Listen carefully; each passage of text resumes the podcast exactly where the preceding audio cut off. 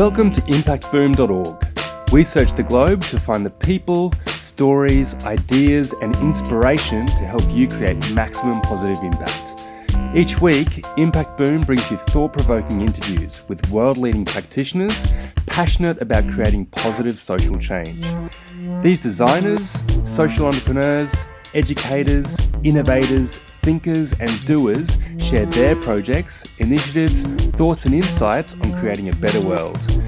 You can find all the stories, links, and other great content at impactboom.org. Follow us on Facebook or Twitter for the latest updates, or subscribe to the newsletter or on iTunes. Thanks for listening to episode 41 of Impact Boom. My name's Tom Allen. I'm the director of 7 Positive, and I'm passionate about bringing you the latest interviews and insights to help you create positive social impact. Today we're speaking with Dr. Joanne Caddy.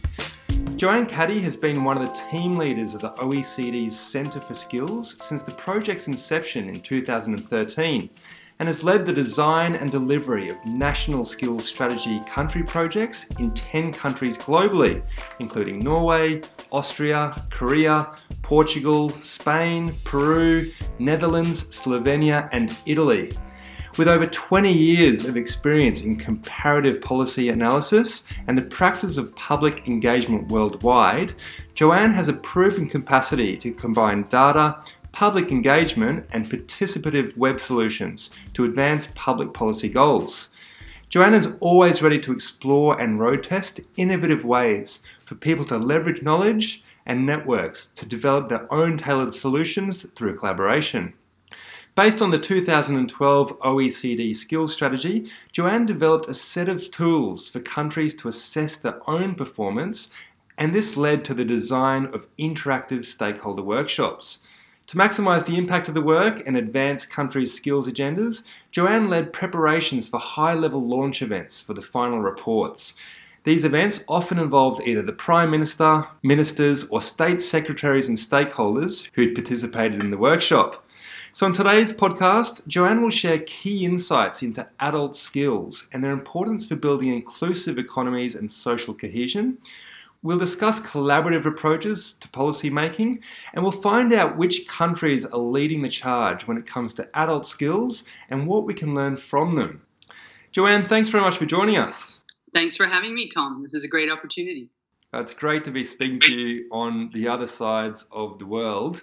So, Joanne, to start things off, could you please share a bit about your background in public engagement, policy making, and public governance?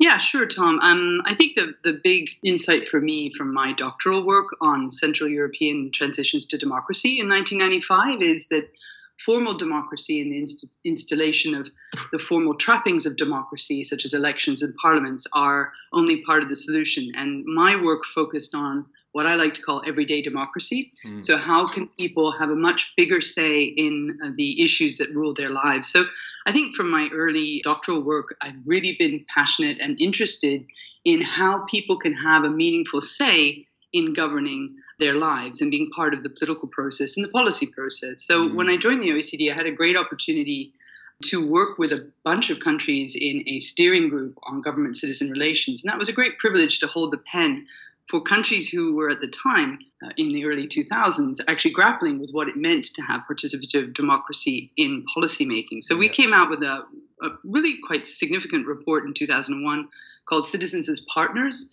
And you know, today it all looks really banal. So we always talk about co production. We're really, really familiar, I think, mm. in many circles of our lives of these issues. But this was actually pretty groundbreaking to have an OECD report which kind of distills uh, the thinking at the time. Yeah. So that was a really important and experience for me personally and professionally, and a great privilege to an honor to hold the pen for the countries uh, mm. in trying to distill issues such as access to information, consultation, and what we were calling active participation or public engagement, so that people can have a say much further upstream. Yeah. So that's kind of in a nutshell. And since 2012, I suppose I've been putting that theory into practice with the skill strategy projects. So that's really my background in a nutshell a very deep, sort of theoretical uh, understanding of the importance of public voice and public action yep. in the public space, and now you know trying to apply that in, in practice as well. Yeah, fantastic. So, can you please tell us more about what lies at the core of this OECD skills strategy then? Yeah, sure. The skills strategy that the OECD published in 2012 is very simply a framework or a paradigm uh, which is offered up to countries to have a look at their skills systems, their national skills systems, as a single entity or uh, ecosystem. So, what mm we mm-hmm. try and have formalized in a, in a framework is the idea that countries should not be looking just at developing skills, which would run the gamut from early childhood all the way through higher education and adult learning. Mm. So, developing skills is important, and countries put a great deal of their GDP into skills development, and that is absolutely crucial.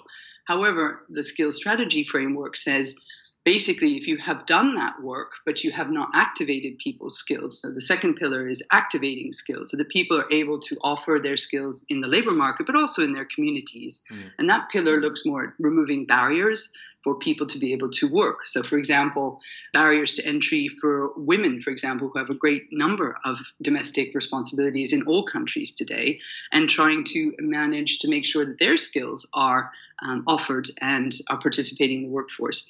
The third pillar, though, is really important. And using skills pillar is really the black box of the enterprise of the firm because we don't know enough about what happens about skills matching on the job. And we know that the impact on productivity can be very significant. So, a poorly matched uh, worker with a job description will lead to much lower productivity, but more importantly for the person, also much lower job satisfaction. Mm. Either you're overstretched or under challenged at work, and this is going to have a great impact on your motivation. So, yeah. in general, we're looking at the nation state, the countries, as a unit. Uh, of analysis, and we're trying to see the flow of skills, not just the stock of skills, but how they're being developed, mm. activated, and used. And finally, just very importantly, we've realized in our work how very important the skills system governance uh, is. So, how are all the pieces of the government machinery working together? Are they well oiled? Are they well aligned? Are is money, expertise, and and political leadership all going in the same direction, or do public policies pull against each other? Mm. So hmm. that's in a nutshell the OECD skills strategy framework. It sounds like a really challenging project to put all this together, Joanne. So, how have you seen skills requirements change over the past 20 years or so? And what will be the most demanded skills for people to have into the future? Well, that's a really important question, and there's been a lot published in the recent five or so years, mm. and you will have seen much of this. Many of it starts with, you know, shock horror uh, headlines such as robots will steal all of our jobs. Yeah. And it's it's certainly a question of debate. The OECD earlier this year had a very big policy forum on the future of work. And it's not just the OECD, the ILO, there's lots of different organizations that are, are very seriously studying the issue. But your question is a good one, which is how are the skills requirements changing? So, leaving aside what we all know that the world of work is changing, technology has completely disrupted our way of conceptualizing work yeah. and value. Um, those have huge ramifications in many, many areas. I would focus just on the importance of skills. And it's almost as if you could either say it's time to give up and it's not important any longer. Um, human embodied skills are not important, but actually it's more important than ever before. Mm. And there are three families or bundles of skills um, when we talk about core skills. The first one is about cognitive skills, so information processing skills such as literacy, numeracy, and problem solving. Yep. You know, the, the basics reading, writing, and arithmetic, and and problem solving are absolutely essential. They haven't gone away. They're more important than ever. So we cannot give up in our quest for the highest quality, the most inclusive education systems for those issues. But the second piece in the bundle, I would say, is technical and professional skills, and those could be of various uh, various types. I mean, in the English language, when we say skills, we often think about tradesmen. We think about skills as being plumbing, electricians, and we're using skills at the OECD in a much broader way. But those those issues of technical and professional skills are very important. That's the second piece you want to have in your bundle. And the mm-hmm. third part is very hard to research, very hard to quantify, but we all know is really important, which is the social emotional skills. Yeah. And those are the skills of empathy, understanding, teamwork, communication, uh, many of the things that employers say they don't have. And when they have young graduates arrive in their workplaces, they kind of tick the boxes on the first two. The cognitive skills are pretty good. People can read and write much better today than 20 years ago, and that's a good thing. And that their technical skills are probably okay. But what they really talk about a lot, mm. employers all over the world, is that the ability to work in a team, the ability to conceptualize your role in a wider context, um, is what often is missing. So, those core skills of cognitive, technical professional skills, and social emotional skills, that's what we're all going to need more of, more and better quality. So, those are the skills for the future. And it's important that we have a public debate about this yeah. because we're going to all have to take much more personal responsibility um, in taking care of those three. Mm, there's certainly some really interesting insights, Joanne. So, how can we then maximise the skills potential of countries to tackle social inequality? Well, that's really a really important question because many people frame the skills issue purely in an economic productivity point of view. Better skills, better productivity, and better innovation, and that's is important. But what's really interesting is the OECD um, has run a survey, a very important and very big survey called the Survey of Adult Skills, uh, PIAAC, the Program for the International Assessment of Adult Competencies. Mm. And this program has, has tested people. Uh, so it's a cohort, it's a, it's a household survey in over 40 countries to really see what is the skills profile of 16 to 64 year olds. So, really, the active population. And what's really important about those outcomes is that people have the first part of the test is an actual test of their reading and numeracy and problem solving. And the second part of the test is a background questionnaire. So we've got enormously important information about mm. what people report about their uh, current job, what their latest level of education was, etc. But one important insight, which gets to your question about social inclusion, is that it's a really, really now clear from the PIAAC data that uh, high levels of skills are correlated with high levels of interpersonal trust, mm. high levels of um, self reported health, so better health outcomes, and also a greater propensity to volunteer. Why is this important? Because those are qualities we need in our societies, in our democracies. So it's not just an economic productivity agenda. The skills agenda is not just about uh, making an, another buck or raising the profits for your boss. It's yeah. about um, making sure we have resilient communities that are able to, to, to, to take care of one another and have that social inclusion. So it's an absolutely important social agenda as well as economic. Yeah, most certainly. So, which countries then are leading the charge when it comes to these strong and relevant skill sets, and what can we learn from them, Joanne? Well, I think that's a really uh, interesting question, and that's actually the whole modus operandi and the reason why the OECD exists. Yeah. I mean, we really we're not a regulatory body. We do not fund development projects, and we really are a place where the 35 member countries can gather and talk together about the cutting issues of the day. So one thing that is very privileged about being at the OECD is you get this vantage point of being at the crossroads of many, many countries' experiences. And the, so the first thing, though, is to say there's no one size fits all, and there's no one country everyone should be slavishly following. I think that would be reductive and, and not very helpful. Mm. So we're not in the business of pointing to just one example, but what we can say. Uh, particularly about adult skills, is there some countries that have a very long tradition of investing in informal learning and non formal learning and valuing it. Uh, and there, the, the Nordic countries of Northern Europe are definitely leading the charge. They have for 100 years. So there's no surprise if you've been investing in an area of skills development for adults that they would be ahead of the game. So I think, you know, Denmark, Sweden, Norway, Finland, they have a lot to tell the world about how to ensure that learning for adults is capillary. Mm. It's not just at one time in one point of provision, but it's just like learning is like breathing. Yeah. So as you will be breathing after the age of 25, you will also be learning. And, and I think this is an important uh, insight. I mean, Norway is an interesting example. We've done a lot of work with Norway, and you know, not only do they have the governmental apparatus, so they have a, a Skills Norway, an agency which is devoted to adult learning, but they have a very important public dialogue, social dialogue with employers and trade unions yeah. about adult learning and learning all the way through your working life. And one thing that comes out very clearly, and this is more, you know, policy analysis rather than data driven, but is important nonetheless, and, and that is about workplace learning. You know, an, a low skilled adult, let's focus on the low skilled adult who is in employment. This doesn't mean the person is low skilled and doesn't have a job yeah. or is not valuable to their family and community. Let's be clear. When we say low skilled, it's a dispassionate ticket, um, you know, sticker. It's not a uh, a, a, con- a, condemnation to a life of, of misery at mm. all. Um, but we do need to talk about low skilled adults because when Norway received in 2013 its PIAAC results, it discovered that it had 400,000 adults in its population who were functionally illiterate. They mm. could read the words, but they were not able to understand all the meanings behind it. And that's a big shocker for a very um, rich, affluent, and uh, inclusive society. Mm-hmm. So, what I mean to say there is that Norway is an example of a country that has taken very seriously um, the issue of tackling low skilled adults. And they have understood that they need to do work based learning because people who have had a very bad experience in their initial education are unlikely to want to go back to a classroom, right? Yeah. They're not really going to flock to an open classroom door after the hours of six o'clock in the evening. Yeah. But they will do very well with literacy programs, numeracy programs that are embedded in their daily work life. And those are the interesting experiments that uh, I think the Nordics can tell us all a lot about. Mm, really, really very interesting.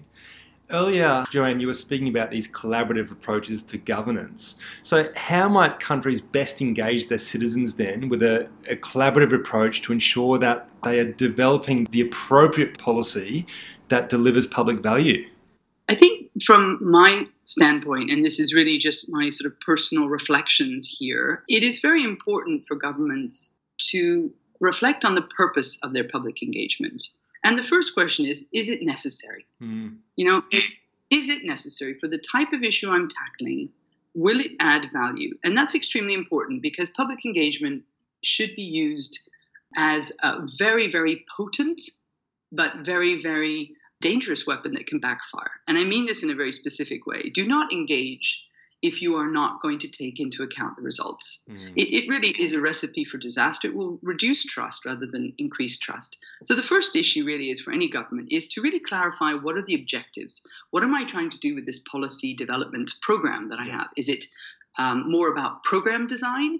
In which case, perhaps just simply consultation will be enough. I have options A, B, and C. I've already done all my homework. I have my data, and now I'm just going to test it with, for example, the target population. Mm. Um, so consultation is fine if you've already pretty much figured out what you want to do. I think what uh, my um, experience with many countries is that when a country or a government is grappling with the definition of the problem, uh, and that can happen because there is a long standing issue, a stubborn issue that won't go away in a community, whether it's uh, I don't know, underage drinking or or some public health issue, um, then you really have to understand what's the roots of the problem. Mm. Because you may have already thrown a lot of public money at it, a lot of goodwill, many, many associations and volunteers will have spent time tackling it. And that's where what I would call public engagement upstream uh, can be extremely important.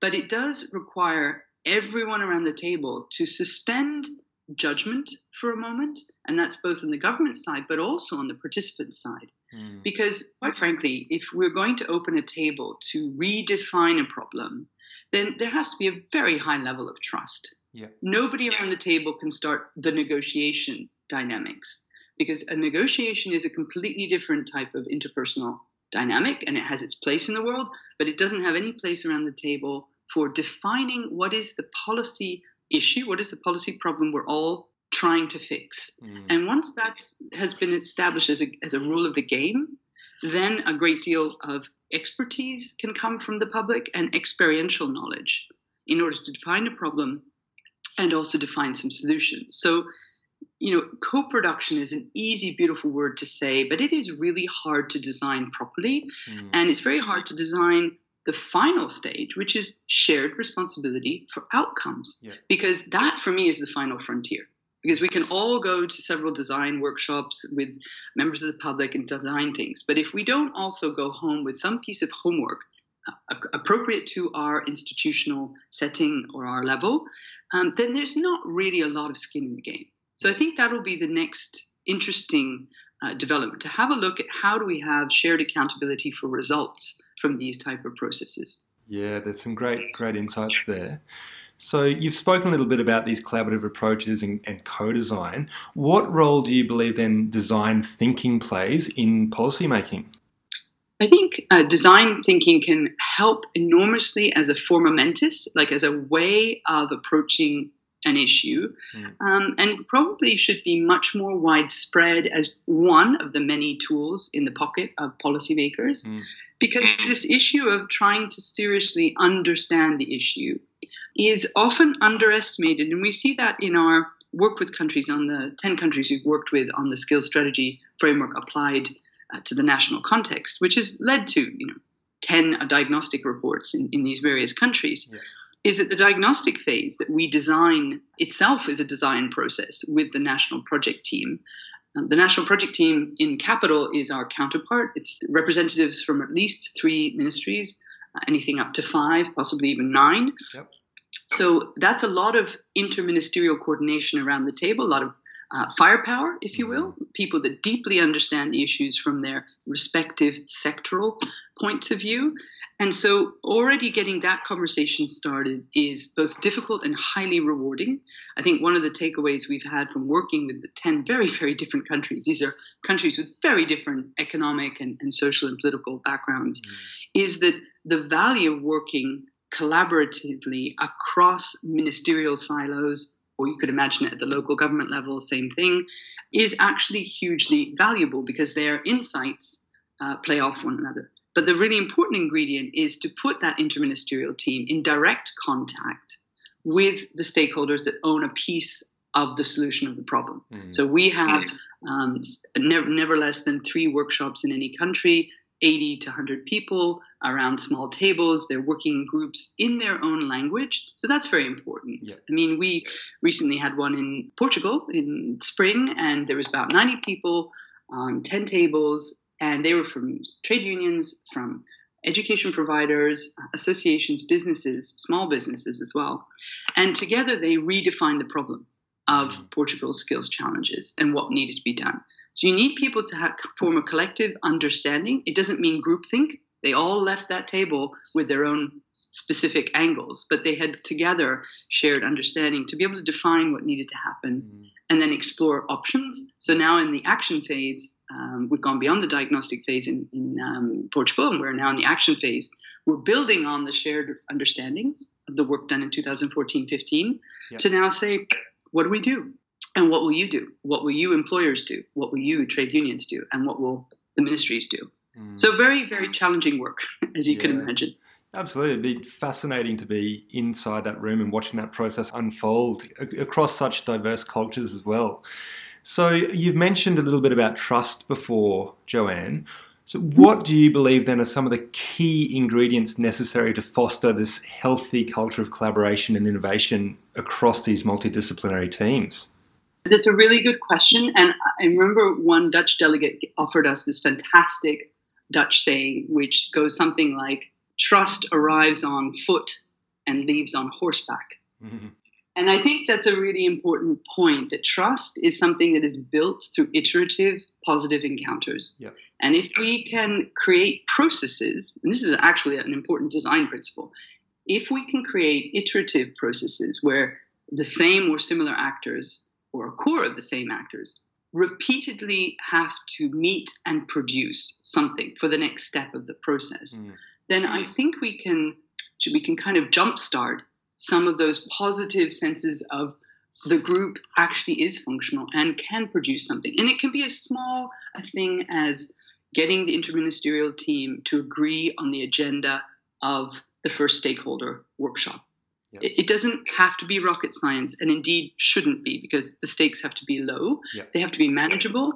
But what you can see when we've worked with these teams over the course of 12 to 14 months is that each time there's more appetite for sharing. There are more insights that come from that type of sharing. There's a higher trust environment. And it has actually been uh, a very fascinating experience, a great privilege uh, for me personally to be um, in the room to see these processes. So I think the one issue about trust is do not expect to have trust on one afternoon on a Thursday and then never come back to see people for another five years until there's another emergency. Mm. So, trust for collaboration has got to be built into a process and it has to be one of the, it's a precondition and an outcome, but you've got to start somewhere.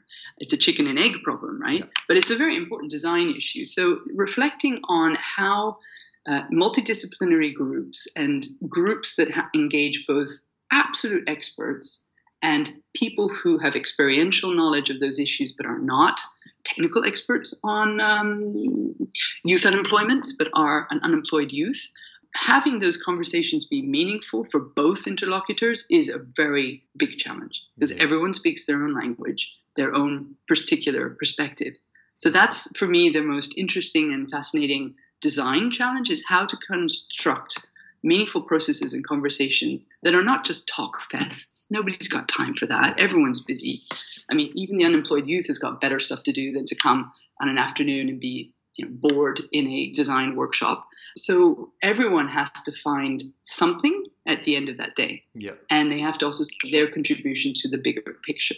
So that's that's not really any massive insights, I suppose, but for me, those are really important uh, values that have to be embodied in this type of work. If you're going to do it, if you're going to do it, do it iteratively, build trust, show that there are outcomes, test ideas with people, and insist on diversity because people love to exclude others that are less comfortable or, or, or have other more difficult issues. Yeah. I think there's some fantastic takeaways there, Joanne. So, to finish off, then, could you please share a few great books that you think would inspire our listeners? Yeah, sure. I mean, one that I really, really, really appreciate is a book called The Art of Public Strategy by Geoff Mulgan. Mm. And it's a great book because he himself um, has enormous amount of experience in the public sector and leading innovation and, and policy design. So that's one. Absolutely fantastic, more practical. Uh, Gamestorming by Dave Gray, Sunni Brown, and mm-hmm. James Macanufo.